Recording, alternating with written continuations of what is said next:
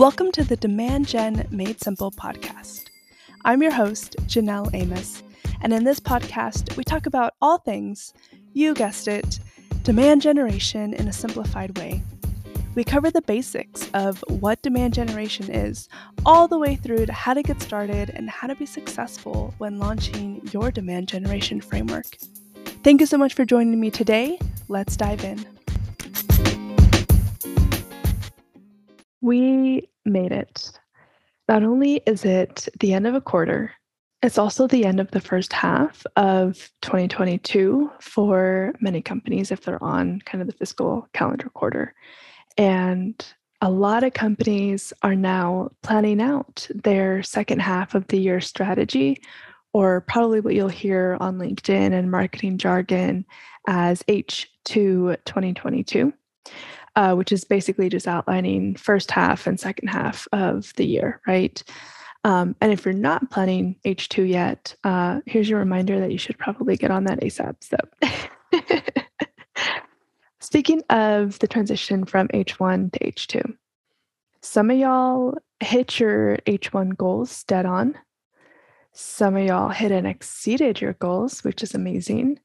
Some of y'all were just shy of hitting them. And then some of y'all flat out bombed them.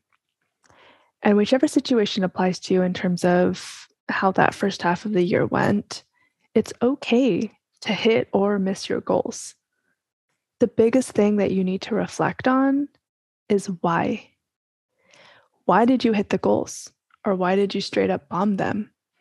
Reflecting on those key takeaways is going to be so important to ensure the second half of your year is set up for success. And I remember I used to have so much fun analyzing these type of, of data when I was in house and kind of like reflecting on what worked with my own campaigns and what didn't work. Sometimes it was just a straight up failure. Um, part of what I like to do is just, you know, trust my gut too um, and just try it out and say, hey, what if, right? Could this be? sometimes you're right right? And sometimes you're not and the you'll never know right until you try it. So um, it's one of the things that i always kind of liked is reflecting on what worked and what didn't work and why. Um, and the biggest thing that i learned from kind of that self-reflection process is that not only do you have to kind of give your key takeaways and whatnot but you also have to present it in a way that's proactive. Um, you need to showcase what you did or what you did right or what you did wrong and then with what you're going to do about it right? So i worked with a lot of vp of marketings and cmos from when i used to report to them in house and they're also the ones that i'm in communication with um, as clients here at elevate growth and they've always appreciated the initiatives of showing like the proactiveness of the key takeaways, what we're learning from it, um, and what we're going to do about it. And the biggest thing, you know, when if you're in a smaller non-executive role, when you're speaking to executives, um, know that two things matter to them, uh, and that's time and money. Um, and so when you present your key learnings or your findings or your reports, right, your quarterly reports, however, you know, the conversations come into play, always bring it back to how long something will take and how much it will cost. And then obviously, you know, with the why factor behind it. Um, but don't forget the time and money aspect to them. And that also kind of applies to a lot of other conversations as well, from pitching a proposed budget, hiring talent, as well as like campaign reflections. Um, so just something to remember that it's one thing to report off of like H1 or quarterly um, metrics, but it's another thing to proactively come up with like those key action items based on your findings or your learnings. And it doesn't have to be like a full blown H2 strategy either. Like here's what we did in, here's what we learned in H1, here's, you know, the strategy for H2. It doesn't always have to be presented that way. You could also just show that you're not taking these missed KPIs lightly, right? So like for example, one of the things we learned when uh, doing LinkedIn campaigns is that they work better for uh, top of funnel So a lot of the conversations that I have with my clients right now is if they're having a metric that's set up for bottom of funnel, it's A B testing the two and understanding which one was missed. And if top of funnel is performing better than bottom bottom of funnel, right? It's the key understandings of what was being ran, why is it performing better? Is that performance good performance or just fluffy performance? And is it actually like impacting kind of that bottom line? Um, you know what they need to achieve for in terms of business growth.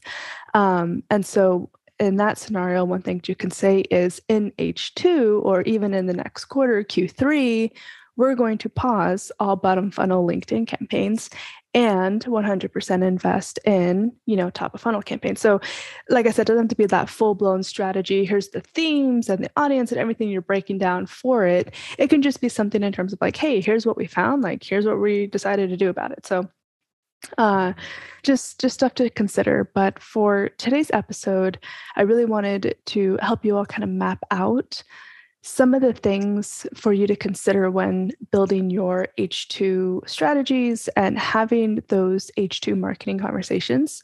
And most of this is going to be more on like a non executive level. Um, although I my background is head of demand gen at four different startups, um, I wasn't considered like an exec. I was kind of like the level below like senior leadership. Um, but still, with that level of credibility, you're brought to the conversations, but you're not the one like leading the marketing team, right? So these recommendations are more so in terms of those that have a seat at the table that are responsible for owning data and metrics and performances, but aren't necessarily that person that's calling the shots, right? Like you still kind of have like a seniority above you. Um, and so let's dive in.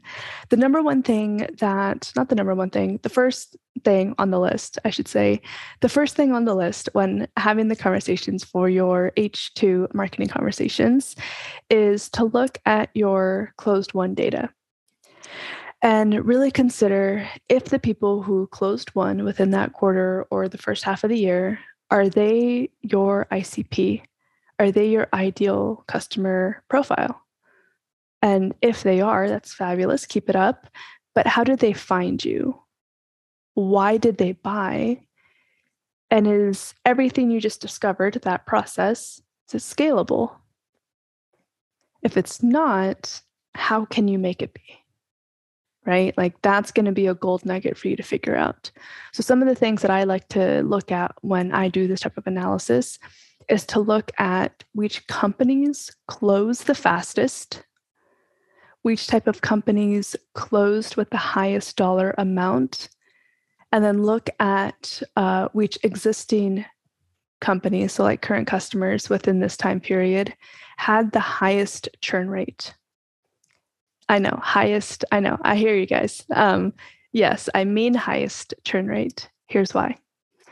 When you analyze those criteria, you'll more than likely notice a pattern either as a whole or within those specific groups.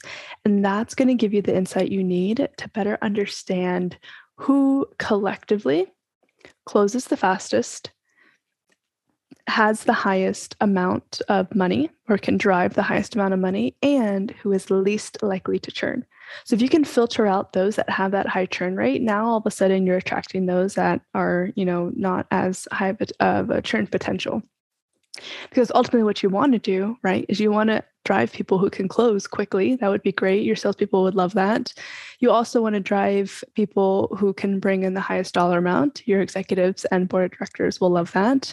And then you also want, you know, to drive the individuals that are least likely to churn, not only for you and your business model, but for them as well. Like the ultimate goal of marketing and running a business is to have customers that will turn into evangelists and not only be a one time purchase, but a lifetime customer, regardless of the company that they're with or, you know, all the other factors. Um, so, really looking forward not only like the value that they bring you, but that you could also bring them in the lifetime relationship as well. So, the second thing is you need to look at your close lost as well um, you need to understand why they did not choose you.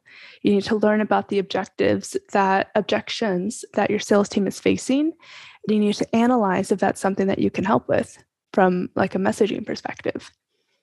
A great example is that the market doesn't see a, a product, doesn't see your product as a painkiller. They see it more as like a vitamin. That's a problem.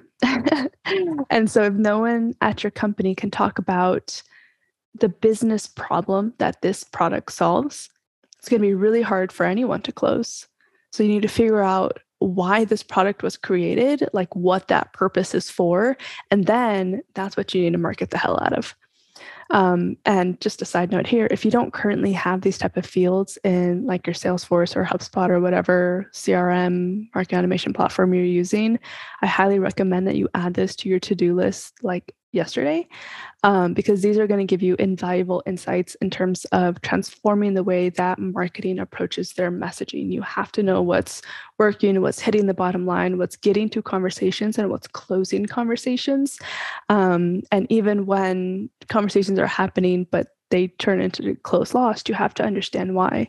Is it because the competitor? Is it because of pricing? Is it because of market fit? Is it because, right? Like so many reasonings behind that. And so as a marketer, it's your job to understand that and then to create like content and strategies on how you can alleviate that and make those conversations easier for your sales team um, altogether if possible. Sometimes it's not always possible but sometimes it is. So it, it doesn't hurt to look, kind of look at that data and analyze if there's anything that really stands out that marketing can help with Number three is to look at your marketing strategy and goals as a whole.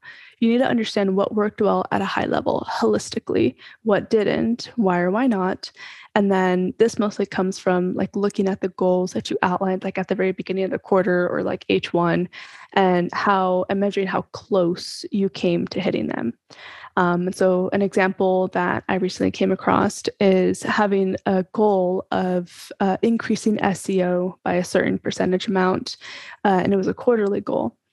But nothing happened on marketing side that took SEO into consideration in that marketing strategy to where at the end of the quarter, like there was nothing really to like circle back on or report off of.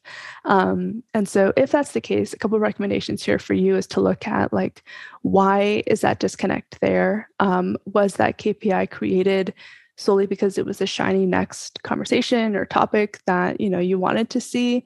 Was there data behind it? Did you actually have the breadcrumbs in place to enable your team to achieve it? If you did and they still didn't achieve it, what distracted them? Right? Did goals pivot? Did a migration come into play? Um, and so sometimes it can be from the marketing leader mm, like forgetting to kind of put that tangible plan into place on like those smaller milestones and enabling the team to achieve those but it can also be that like yo a lot of stuff can go on during a quarter right like i don't know about you but like things could change overnight um and so sometimes when you set up quarterly or first half goals, you look back at the end and you're like, whoa, that's no longer relevant, right? So just, you know, just just being transparent, just being honest, just looking at it and be like, you know, we thought we wanted to do SEO, but like shocker, that didn't actually happen. And again, reporting off of that and saying, here's what we're going to do instead, or here's why that happened. Um, and just being transparent, honest, and just proactive kind of about that decision as well. Number four is to look at the overall business goals. So we just talked about marketing's goals. Now we're going to reflect on how marketing impacts the larger business conversation. You need to look at the, company as a whole reach their quarterly and H1 ARR goal or annual recurring revenue goal or whatever other metric they have in place that they're measuring. At the end of the day, the business needs revenue and needs money to grow. Sometimes that's ARR, sometimes that's MR, sometimes that's ACV. There's so many different acronyms like they want annual recurring revenue they want monthly recurring revenue they want a specific contract amount you know they want a specific like subscription licenses. So however a business puts that model into place in terms of measuring the financials um, you need to understand how close the company was as a whole with the impact of achieving or missing those targets. You need to understand why or why not why it was missed. Did you have an influx of leads and no sales team to fulfill it or was it the opposite? Did you have a huge sales team and very low leads from marketing, right? So you need to understand kind of that give and take, the balance. Did you have a lot of customers that were churning? Did leadership pivot the audience? You know, was a major product feature launched or did something break? You know, all these things that can come in, that factor into that decision in terms of why a company reached or missed their goal and really having kind of like that realistic conversations of where the business is going and then how that impacted marketing and their goals as a whole too. Um, one of the examples that i have here when i was in-house um, a company wanted to 12x their pipe for the next quarter. You heard that right 12x um, but the marketing team was planning to undergo a website migration and migrating from their marketing automation platform from Pardot to Marketo. So please tell me how a marketing team can enable the company to achieve a 12x growth with no landing pages, no database, no tracking, no tagging, no automation, like crazy. So part of it is, you know, it, somebody can say, oh, you need to make sure your goals are realistic. Like they could be realistic based on data, right? Like I, I don't think that people are stupid when they think about like the KPIs and the goals that they want to put in place. I truly give people the benefit of the doubt of going in and really looking at what's happening, where they want to go and putting together those those mathematical equations, if you will. I think the the point that I'm trying to call out here is sometimes departments and leaderships and every you know the business model as a whole they aren't always connected. So you have the CFO saying, "Hey, you know, in order to get X amount of ARR growth in the next couple of years, we need to 12x this pipe for the next couple of quarters. We need to get this X amount of close ratio, blah blah blah," and then cool, we're going to roll with that. That's the company strategy from the head down. The CEO's bought in, the CMO's bought in, blah, blah, blah. And then the marketing team and or the sales team and or the customer success team whichever department they kind of have their own things going on separately right? Like yeah sure you have a larger marketing strategy but then you look back and each individual is kind of you know trucking along to achieve those and um, sometimes the disconnect comes from somebody at like a CFO level putting together these things based on numbers, the numerical equations, mathematical equations. And they're forgetting that in order to achieve these, marketing needs to have resources such as landing pages, such as budgets, such as uh, databases, or you know the tracking and operations and stuff like that. Um, and so realistic the term of what I mean by realistic is not necessarily saying that, you know, you need to do the math and it needs to be data driven and this and that. It's just holistically looking at your business model and really making sure that your departments are interconnected and talking and they're on the same page in terms of everything that's going on from a project standpoint that will enable this company to hit that larger goal. So, um, point number five is that you also need to look at what's changing in the market.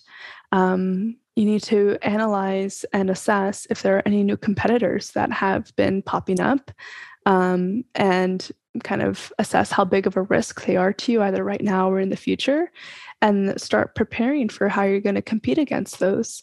Um, sometimes you may feel like, yo, this person is will never be a risk to me or you know a competitor to me or we don't consider them a competitor.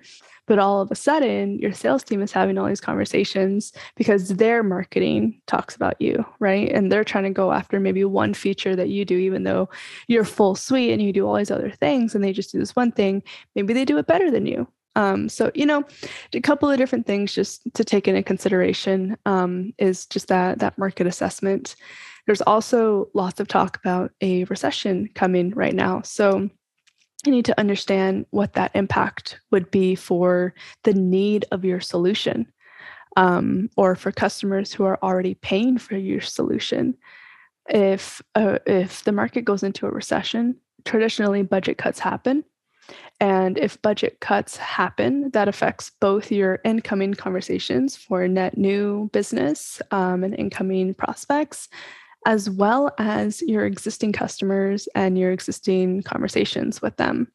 So, losing either net new or customer retention will impact the bottom line and will impact that revenue um, goal. So, it's important to also look at this holistically as well and with open eyes and kind of having that action plan behind you. So, then after you take these five um, items into consideration, that's when you build out your marketing goals for H2 um, with these things in mind. And, you know, hopefully that should help you all to finish the year strong um, and really build a marketing strategy that's not only useful for you as a marketer, but also, you know, from a larger company perspective, especially leadership, as they're looking at marketing's investments and marketing's impact to the growth of the business. So hopefully that helps.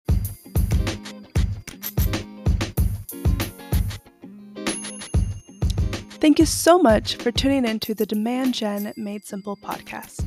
If you found this episode valuable, please do not forget to subscribe. Thanks, and see you next time.